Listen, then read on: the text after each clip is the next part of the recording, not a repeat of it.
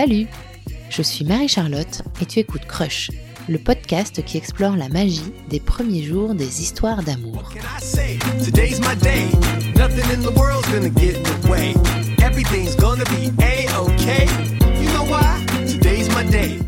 Mon invité du jour s'appelle Marie.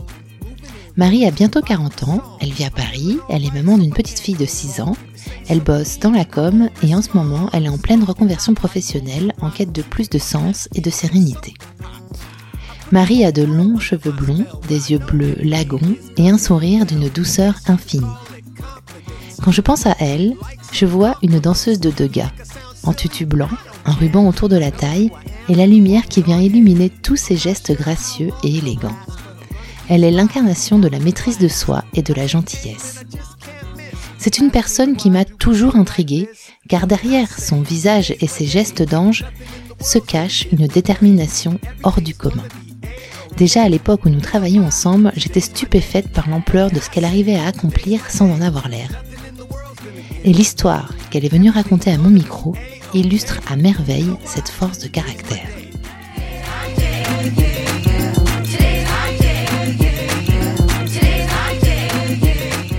Pour enregistrer cet épisode, je reçois Marie chez moi un vendredi matin.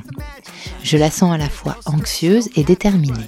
Elle s'installe sur mon canapé, me partage ses doutes sur ce qu'elle doit dire ou ne pas dire, tout en sortant son ordi où elle a pris le temps de noter consciencieusement la chronologie des événements qu'elle s'apprête à me raconter.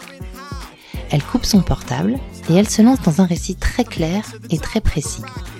Je la sens émue, portée par la puissance de son histoire et même encore surprise d'avoir vécu un truc aussi fou.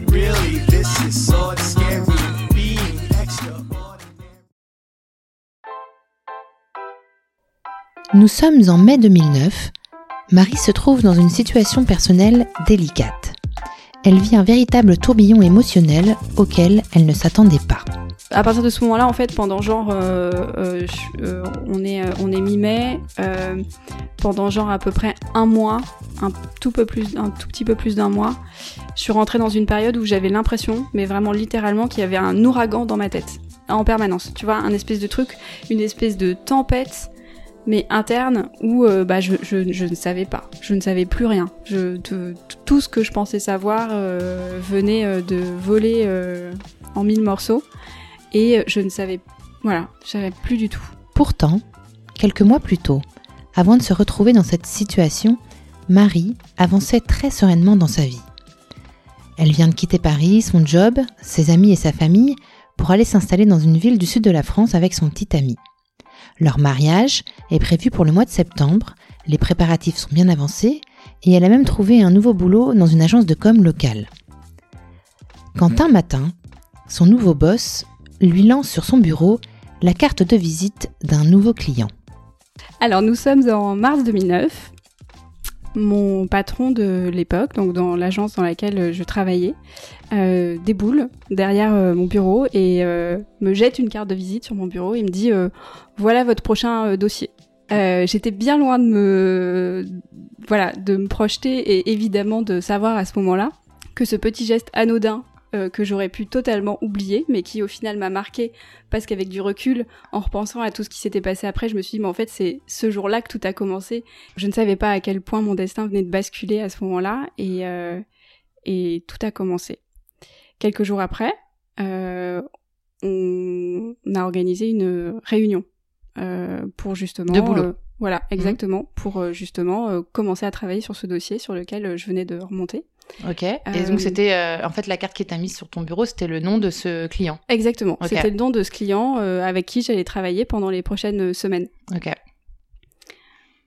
Donc on commence à travailler sur sur le projet et puis la réunion s'organise. Et puis la réunion se passe et puis je me souviens, en fait, c'est ce qui est assez étrange, c'est que je l'ai pas du tout, euh, je m'en suis pas du tout rendu compte sur le moment. C'est ce que je vais te raconter là, c'est quelque chose que j'ai réalisé quelques mois après euh, que tout est commencé. D'accord. Euh, C'est-à-dire que d'un coup, pendant la réunion, j'ai euh, donc j'ai rencontré Nicolas, qui était mon client. D'accord. Avec qui je travaillais, j'allais travailler. Ouais, le nom sur la carte de visite lancée par ton boss sur ton bureau. Exactement. Ouais. Nicolas était en train de parler, et puis, euh, et puis d'un coup, je me suis dit, oh là là, mais ça va être super compliqué de travailler avec lui parce que euh, je sais pas pourquoi, j'ai l'impression que je serais capable de tomber amoureuse de lui. Et ce qui est surtout incroyable, c'est que cette réunion se termine et cette pensée est totalement sortie de ma tête. Ok. Je pense parce que en fait, tout ça est complètement, totalement improbable. Ouais. Euh, Pourquoi? Parce qu'il y a un truc qu'on n'a pas dit. ouais, C'est ta raison, la raison pour laquelle tu as quitté Paris et tu es Exactement. descendu dans le sud. exactement. En fait, il y a plusieurs choses. En effet, celle-ci, c'est que je suis descendue dans le sud quelques quelques semaines ou quelques mois avant ce, ce moment-là euh, pour suivre mon cher et tendre de Mhm. l'époque, euh, qui allait devenir mon futur mari. Et euh, qui avait été euh, voilà muté dans son job dans cette dans cette ville. Donc je l'avais suivi. Euh, donc ça c'est la première raison, en effet, assez improbable. Ouais. Euh, Donc t'attendais. Enfin, il y avait rien qui disait autre chose que je quitte Paris, je vais m'installer dans une autre dans, dans sa ville à lui, euh, autour de son job à lui, euh, pour vivre avec lui, Ouais, et surtout pour l'épouser. pour, le, pour te marier avec lui. Exactement. Ok. Ce qui était prévu euh, cinq mois après. Ok. Cinq mois après mars 2009. Exactement. Donc après cette réunion-là. Exactement. Ok. Donc j'étais en pleine préparation de mon mariage. Ouais. Euh, donc ça c'est la première raison. Puis il y en a quand même aussi, euh, je pense, euh, deux. La première c'est que Nicolas a facilement euh, quelques années de plus que moi. Je le, enfin ça, ça je, le, je le vois tout de suite, mais je Ouais. mets pas forcément de de de, de, de, de nombre d'années évidemment entre tout ça. Mais il faut savoir que moi j'ai 26 ans Oui. à cette époque-là. C'était hier. Évidemment. J'ai 26 ans. tu n'as pas changé. euh, Tu n'as pas changé, non. Marie. Tu es la même.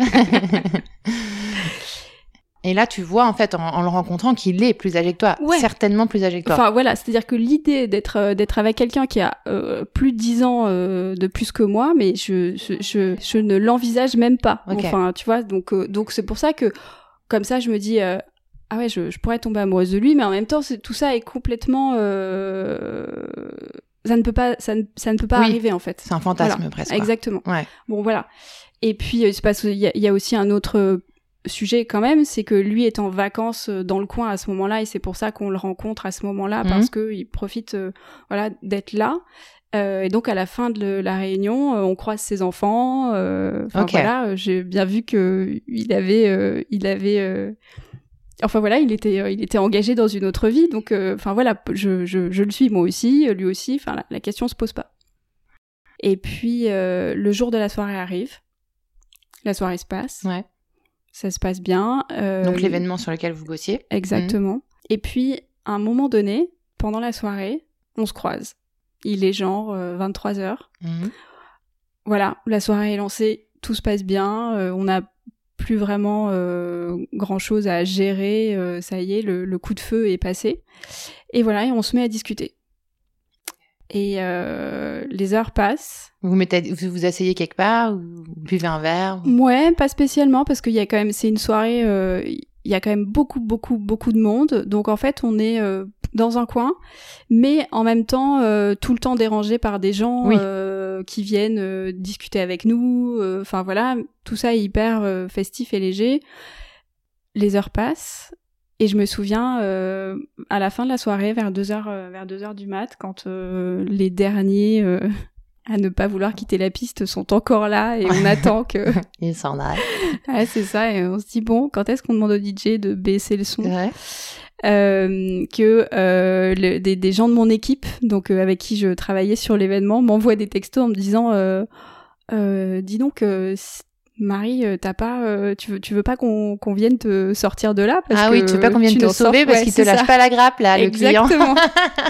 ok. Bon, sympa. sympa, sympa, bienveillant, tu vois, un petit message de, Eh, si tu veux qu'on vienne te sauver, n'hésite pas, hein. J'ai signe. j'ai l'impression que t'avais pas tout à fait envie d'être sauvé, non Donc, je me souviens avoir vu le message et puis, euh, bon, avoir remis le téléphone dans ma poche, euh, avoir fait un petit regard euh, à la personne en question qui était pas très loin en lui disant Mm. tout va bien, t'inquiète pas. Voilà. Et puis la, la soirée se termine, tout le monde, voilà, plie bagage. fin de l'histoire. Ouais. Fin de ce Tu premier dis, chapitre. Tu dis au revoir à Nicolas. Exactement, Ok. exactement. Donc fin du premier chapitre. Fin tu du premier chapitre.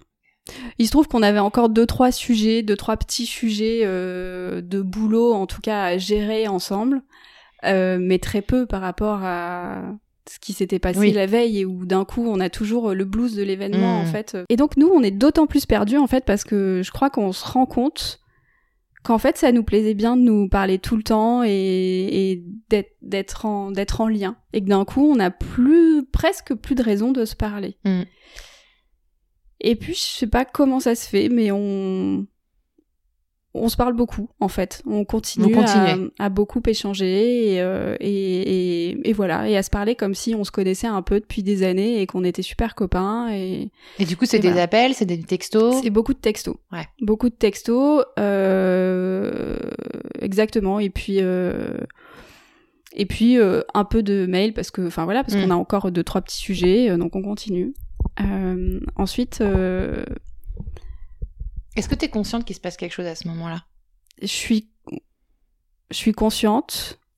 Mais je réalise pas encore trop ce qui se passe. Et Mm. puis surtout, je réalise pas, je me projette pas du tout dans ce qui peut se passer. Oui. Tu, Euh, Oui, tu, tu fais aucune projection. quoi. Enfin, je, Mm. Tu remets rien en question à ce- non, pour l'instant. Ouais. pas du tout.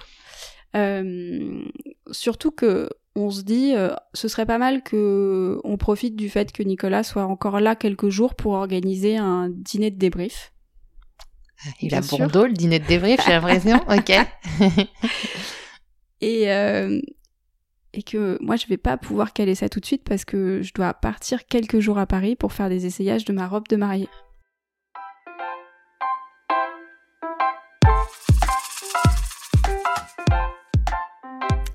Donc tu pars à Paris, Je pars à Paris, essayer ta robe de mariée. essayer ma robe de mariée. Je retrouve. Parce que euh, ton mariage, là, il a lieu combien de temps après? Là, on est euh, mi-mai et euh, je me marie début septembre. Ok. Euh, je retrouve euh, mes meilleurs amis et euh, ma maman donc à Paris. Paris pour euh, faire cet essayage. Mhm. Et là, je crois que elles comprennent pas trop euh, ce qui se passe parce que euh, j'essaie ma robe et en même temps j'ai mon téléphone greffé dans ma main et je euh, et j'arrête pas de discuter avec quelqu'un qu'elles ne connaissent pas. Et alors là, je sens une espèce de alors euh, voilà, je leur explique non mais euh, ça va, tout va bien, hein, on est en train de je, je c'est le boulot euh, voilà. Ouais. Donc tu te retrouves quand même dans la situation où tu es entouré de tes proches, Mm. dans un moment qui est quand même symbolique. Euh, où... Ouais, c'est un moment symbolique parce que le choix de la, robe de mariée, je je l'ai jamais fait, mais je, je l'ai fait pour avec les copines. Ouais, c'est quand même un moment où euh, où tu commences à te projeter, où euh, tu, enfin, c'est assez fort comme moment. Et là, en fait, t'es t'es t'es coupé en deux entre cet essayage-là et euh, les messages que t'échanges avec Nicolas sur ton téléphone. Et là, quand même, tu prends conscience qu'il se passe un truc. Ouais, je, je prends, ouais, je prends conscience qu'il se passe un truc, mais euh, je, je, en fait, j'ai, j'ai envie d'y aller, mais je sais pas où je vais. Donc, euh, je me dis, euh, je me laisse porter et j'y vais. Et donc, euh, ouais, tu laisses la conversation euh, être là et s'imposer, ouais, quoi. exactement. je, tout ça me semble tellement euh, naturel et évident que voilà, je, je me laisse embarquer dans le truc et euh, je je sais pas trop ce que ça. Je sais pas trop si on est en train de parler de d'une amitié qui est en train de naître ou d'autre chose, tu vois, ou de. Enfin, je je me pose pas trop de questions. Il y a juste une énorme connexion que tu peux, que- Ouais. contre laquelle, enfin, t'as pas du tout envie de lutter contre, quoi. Ouais, que je contrôle pas. Ouais. Et puis euh, donc je rentre à Paris euh, après ce week-end. Tu rentres dans le sud. Euh, pardon. Ouais. ouais. Je rentre dans le sud. Le Exactement. lapsus. Je rentre. Mais ne, ne, ne spoilons pas la fin de l'histoire. Tu rentres dans le sud. je rentre dans le sud. Euh, et je sors du train, je repasse chez moi et je pars au dîner de débrief. ah oui. Donc euh, sans Direct. transition, quoi. Euh, je vais à ce dîner, mais sans vraiment aucune idée derrière la tête. Enfin voilà, en me disant je, il se passera ce qui se passera. Il s'est passé ce qui devait se passer. Ok. Donc Ce tu vas à ce débrief, euh, du coup vous êtes en vous êtes en équipe, vous êtes plusieurs, ou vous êtes que Ah tous non, les deux? On est que tous les Ah, deux. vous êtes que tous les deux. ah ouais, vous avez un débrief euh, à deux. Ok. Ouais. Intéressant. C'est donc un date, hein? Je pense qu'on va appeler ça comme ça. ok. Ah non, euh, pas officiellement. c'est ça. C'était un prétexte. C'est ça, exactement. Euh, Et donc ce donc dîner- voilà, donc ce dîner se passe comme il devait se passer. Euh, il dure assez longtemps. Mhm. Peut- Vous parlez boulot Voilà. ou euh, pas du tout? Ah, on parle de tout, en fait. Bon, on parle forcément un peu de boulot, mais euh, c'est sûr qu'on n'a pas passé la soirée à débriefer sur la soirée. Oui. Enfin, sur l'événement, Mm. en tout cas. Mais voilà, on se, on se raconte plein de trucs. on se connaît pas tant que ça, en fait, parce qu'au final, bon, ok, on a travaillé ensemble pendant deux mois. Et puis, euh, on s'est vu euh, quelques heures, au final. Et on a commencé à discuter et à se découvrir à la soirée euh, quelques jours avant. Ouais. Et puis, euh, euh, en fait, c'est, en, en, en y réfléchissant, je me, je, je me dis que c'est une sorte de coup de foudre à retardement, en fait, ce qu'on a vécu. C'est-à-dire que, enfin, en tout cas, ce que, ce que j'ai vécu, puisque du coup, j'ai eu ce coup de foudre, en fait, en vrai, le jour où on s'est rencontrés. Mhm. T'as une fulgurance quoi. Exactement. Un flash. Et puis, le truc est juste, mais sorti de ma tête, mais vraiment euh, pendant euh, tout, tout- toute la prépa, euh, justement, de cet événement, Mm. où euh, je me suis jamais euh, dit. Oh my god, qu'est-ce Oh qui my God, Ouais, voilà. ouais. Exactement. Et puis, et puis c'est revenu en fait d'un coup, mais vraiment au moment où on s'est croisés dans cette, dans, à cette soirée en fait, où on s'est mis à discuter et où d'un coup, bah, ça y est, tout a déroulé et à partir de ce moment-là, en fait, ça ne s'est jamais arrêté. Et du coup, ce soir-là, lors de ce, ce dîner de débrief, tu, il sait que tu vas te marier ou pas? Eh bien, écoute, justement, le, le dîner de débrief commence par ce sujet. Il me demande ce que je suis allée faire à Paris. Ok. Donc, euh, je lui dis dis. euh, que je suis allée euh, essayer ma robe de mariée. il a dû être content, Nicolas. je crois que il a fait une tête bizarre. Euh... enfin, ah, ah, ah, d'accord, super. Et t'avais lancé, t'avais lancé la discussion pour toute la soirée là. C'est bon ça C'est ça, exactement. Ok. Voilà. Et euh, et et donc euh, tu, tu dis ce qui devait arriver arriva. Est-ce que ça veut dire que euh, euh, physiquement, là, à ce moment-là, il y avait euh, déjà une attirance, il y avait euh, il y avait un truc fort, il y avait qu'est-ce que c'était c'était comment entre vous? Euh, bah ouais, je pense que c'est monté crescendo au fur et à mesure du dîner. Euh, et qu'on a vraiment eu du mal à se séparer après le dîner. Euh, clairement, physiquement. Et du coup, bon bah, Voilà, vous vous roulez une grosse galoche. exactement. non, je déconne. Premier baiser, premier baiser langoureux avec le travelling autour du baiser. c'est ça. Exactement. Et donc tout commence euh, à ce moment-là.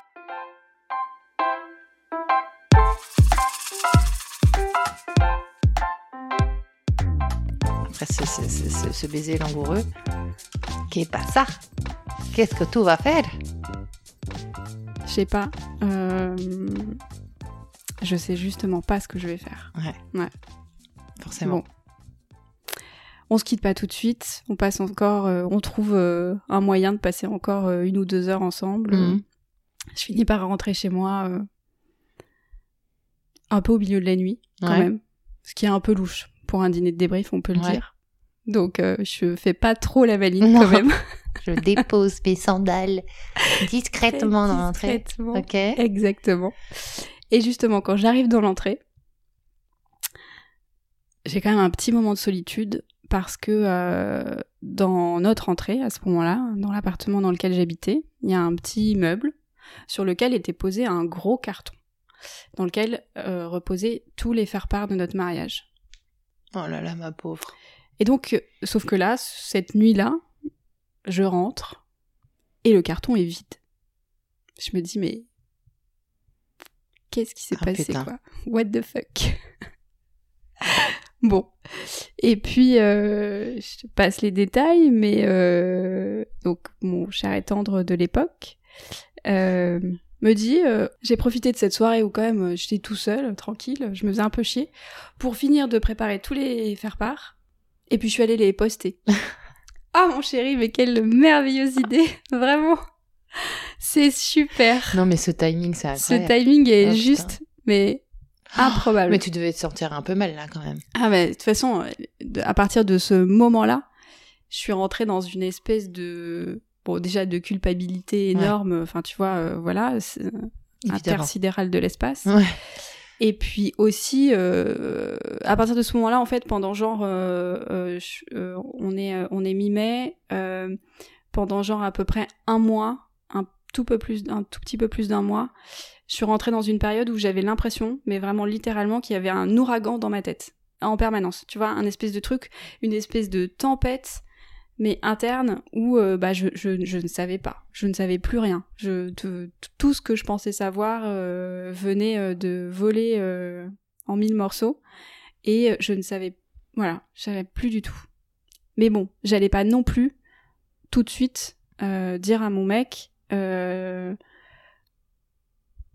ah j'aurais pas envoyé les faire part si j'étais à ta place. Donc Ouais. je fais comme si de rien n'était. Ok.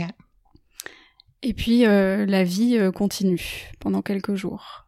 Euh, bon, T'as des on- nouvelles de Nicolas pendant ce temps-là? J'ai évidemment des nouvelles Ouais. de Nicolas. Euh, Je pense que le lendemain matin, euh, à 10h Ouais. ou 11h, on, se, on, se, on se croise, euh, voilà, pour euh, se dire bonjour.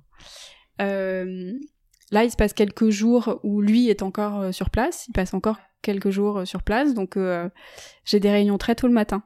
Euh, là, d'un coup, euh, je pars Ah. Tout à coup, tout d'un coup. ton patron te colle plein de réunions très Ah ouais, très tôt le Tout matin. d'un coup, j'ai un rythme de travail assez intense qui fait que j'ai des réunions à enfin 8 heures le matin. Et donc tu c'est quittes, euh, évident, tu donc, quittes la ouais. maison tôt Exactement. tes réunions. Ouais. Ok. Donc tu commences quand même un peu ta double vie là. Exactement. Ce qui pour moi est un truc mais vraiment hyper conceptuel quoi. La double vie, je je, je gère pas bien, hein. tu vois, je, je suis pas très à l'aise avec. Mm. J'ai 26 ans en plus, Mm. je suis pas euh, enfin voilà, je suis oh, je me dis non mais que- que- mais quelle fille suis-je? Ouais. Mais Ah bah là, t'as- effectivement, Enfin, t'avais perdu toutes tes certitudes. Ah non mais là Tu savais euh, plus qui t'étais. Ouais, c'est ça, Ouais. exactement. Et, euh, et donc là, euh, voilà, se passe quelques jours comme ça de double vie, assez, euh, assez étrange. Et puis euh, Nicolas euh, doit rentrer à Paris. Donc là, que va-t-il se passer? Est-ce que euh, la vie va reprendre comme avant? Euh, Enfin, gros, gros questionnement. Ouais. Le, le moment de la séparation est super dur parce qu'en fait, on sait tous les deux, mais pas du tout euh, dans quoi on est lancé, ce qui va se Mhm. passer, euh, ce vers quoi on va avoir envie d'aller tous les deux. euh, Enfin voilà, on n'ose évidemment pas trop en parler et pas se le dire. Ouais. Voilà, tout ça est complètement un gros chamboulement dans nos vies, elles tous les deux, parce que moi je me marie d'un côté, mais lui il est déjà, hein, et il a déjà une famille. euh, Ouais. Enfin voilà, donc euh, enfin c'est hyper euh, hyper compliqué pour tous les deux. Ouais. Il n'en reste que il rentre à Paris et puis que là on se rend assez vite compte qu'on n'a pas du tout envie d'arrêter de se voir Mm. et qu'on va donc euh, essayer de s'organiser euh, deux trois ren- rendez-vous événements professionnels euh, qui font qu'on est obligé de se déplacer soit moi à Paris soit lui dans le sud Ok. donc on arrive à voilà s'organiser deux trois rendez-vous euh, euh, en loose day Ouais. Un peu euh, clandestin quoi. clandestin, Ouais. exactement. Euh, j'ai quand même vécu cette situation où j'ai raconté que j'étais partie en repérage à Paris alors que j'ai passé euh, 24 heures dans un hôtel à 200 mètres de chez Ouais. moi. Tu vois Mm. Ce qui, mais vraiment pour moi, était vraiment un truc, euh, mais je pensais pas du tout être capable de ça et pouvoir, euh, enfin, et, et vivre ça un jour euh, dans ma vie. Enfin, voilà. Euh, et donc là, se passe à peu près ce que je te disais, un mois et quelques, où c'est la tempête intersidérale dans ma tête. Euh, je, je me referme complètement sur moi parce que je veux en parler à personne. Donc il y a une personne qui sent les, les choses, euh, pardon, qui sent les choses assez rapidement, qui est ma maman, Mm. et qui euh, me dit assez rapidement, mais euh, c'est quoi là? Qu'est-ce que tu peux me m'expliquer ce qui se passe, euh, ma chérie?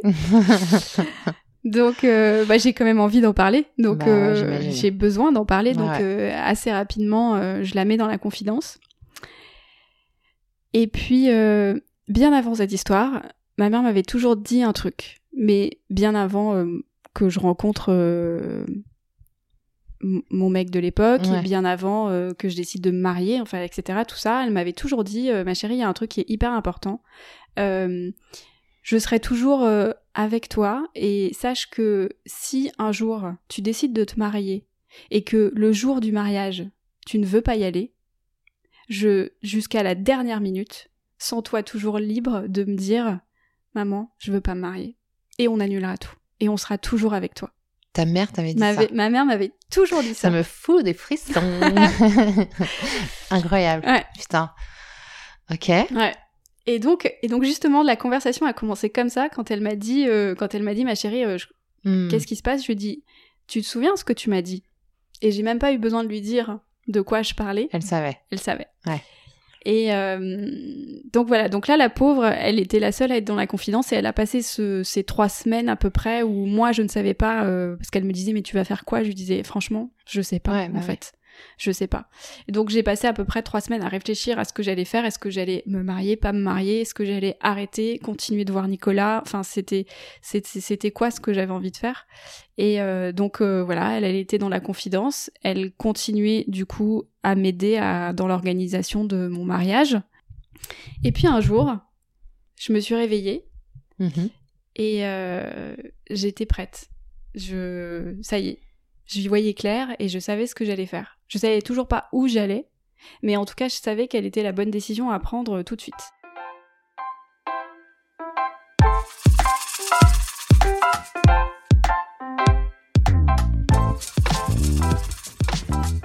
Donc voilà, c'était décidé, j'allais pas me marier parce que quoi qu'il arrive, ce qui était en train de se passer aujourd'hui dans ma vie, euh, était bien la preuve que, enfin, j'ai pris ça comme un signe de la vie en fait. Je me suis dit, enfin, que que ça m'arrive à ce moment-là, à quelques mois de mon mariage, c'est juste un signe de la vie pour me dire euh, non, en fait, n'y va pas. Tu prends pas la bonne trajectoire, tu t'es pas en train de prendre le bon chemin, quoi. Exactement. Donc, je savais pas ce qu'il allait se passer à côté.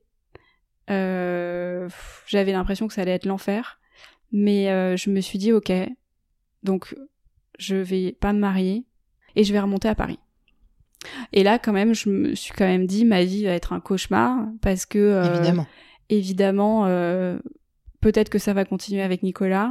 Peut-être que lui euh, va être ce genre de mec qui va te projeter dans la relation de exactement la maîtresse ouais, de l'homme ça, marié. Tu vois. Ouais. ouais. Et là, je me suis dit, mais ça va être un enfer, mais en même temps, enfin voilà, je je peux pas rester là où je suis maintenant. Hmm. Donc c'est rapide hein, quand même. Euh. Ouais, mais en fait, j'avais, en fait, c'était soit ça ou soit. Euh, non, non, mais ce que je veux dire, c'est que ta prise de conscience et ta capacité à prendre la décision, moi, je la trouve rapide et je la trouve, du coup, euh... enfin, je trouve que ça, ça fait preuve de beaucoup de, de courage de ta part. Je trouve que la décision, t'as pas laissé le truc, euh, tu as glissé, t'as regardé la réalité en face et puis tu t'es dit, ok, je vais faire ça. Ouais. Et du coup, tu partages avec Nicolas à ce moment-là ta décision ou pas? Je la partage une fois que je l'ai prise. Euh, c'est-à-dire qu'en fait, euh, mm. je, suis incapable de lui en parler euh, de vive voix parce que je j'ai pas envie tout de suite de me confronter à ce que lui va à sa réaction en fait par mm. rapport à ma décision. Donc un matin ou un soir, je me souviens plus, je lui envoie un mail. Je lui envoie un mail en lui disant voilà je, je, te l'écris parce que c'est plus facile pour moi, mm. mais j'ai pris ma décision. Je vais annuler mon mariage. Je vais quitter cette ville du sud et revenir vivre à Paris. Mais ce qui était le plus important dans mon mail, et ce que je voulais surtout, le message que je voulais surtout lui faire passer, je lui ai dit mais attention, je ne prends pas du tout cette décision par rapport à toi, hmm. euh, et je ne t'impose rien dans ta vie et dans les choix que tu vas faire. Je prends cette décision euh, parce que aujourd'hui, dans la situation dans laquelle je suis, euh, ça ne peut pas continuer comme ça, et je prends ça comme un signe. voilà, il faut que je change de trajectoire. La journée se passe, et puis on en discute, euh, voilà, et puis on travaille, exact. La journée suit son cours. Et en fait, le lendemain matin, je reçois un message de Nicolas qui me dit euh, Bah voilà, moi aussi, je l'ai fait. Et, euh, et donc là, je me dis Ah ouais. Qu'est-ce qu'il avait fait? Ah bah lui aussi avait échanger en fait avec euh, sa femme pour euh, lui dire voilà enfin je je je, je vais, il m'arrive quelque chose et et je vais, je, enfin voilà, je, j'ai besoin de prendre un peu de recul. J'ai, je, je sais pas trop où j'en suis et et donc voilà. donc ça évidemment, je, je l'avais pas du tout vu venir parce qu'on n'en avait pas parlé. Et, et donc bon évidemment, j'étais hyper hyper surprise dans le bon sens. Ouais.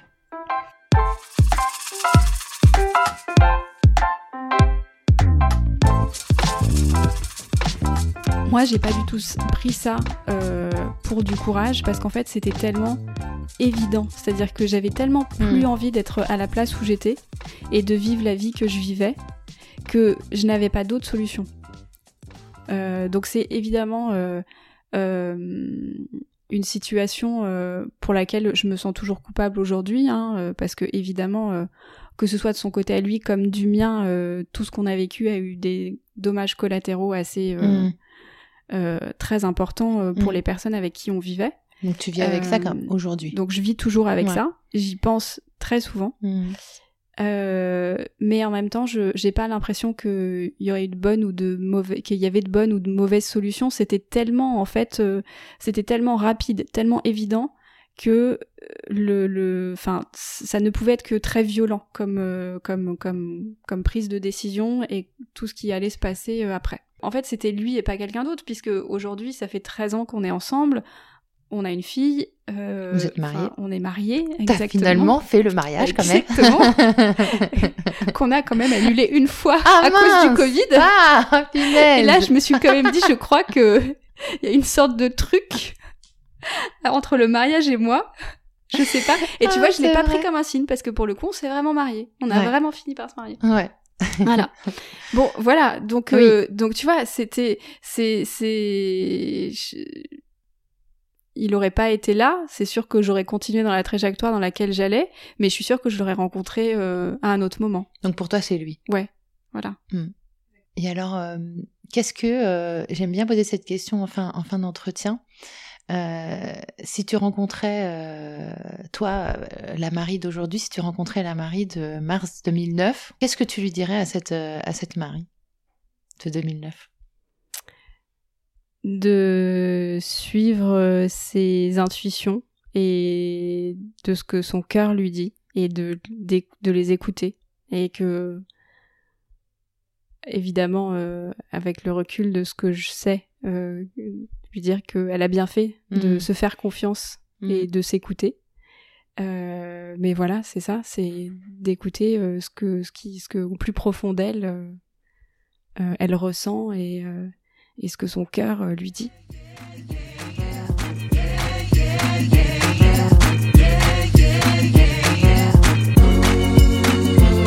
Si cet épisode t'a plu, je t'invite à mettre des étoiles et un avis sur Apple Podcast à t'abonner au podcast sur ta plateforme d'écoute favorite et à suivre le compte at crush underscore le podcast sur Instagram sur lequel tu trouveras toutes les actus et des infos intéressantes et insolites sur la rencontre amoureuse.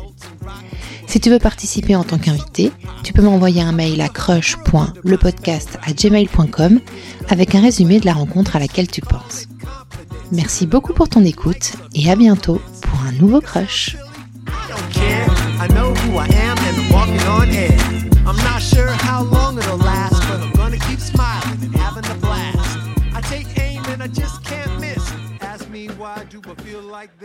What can I say? Today's my day.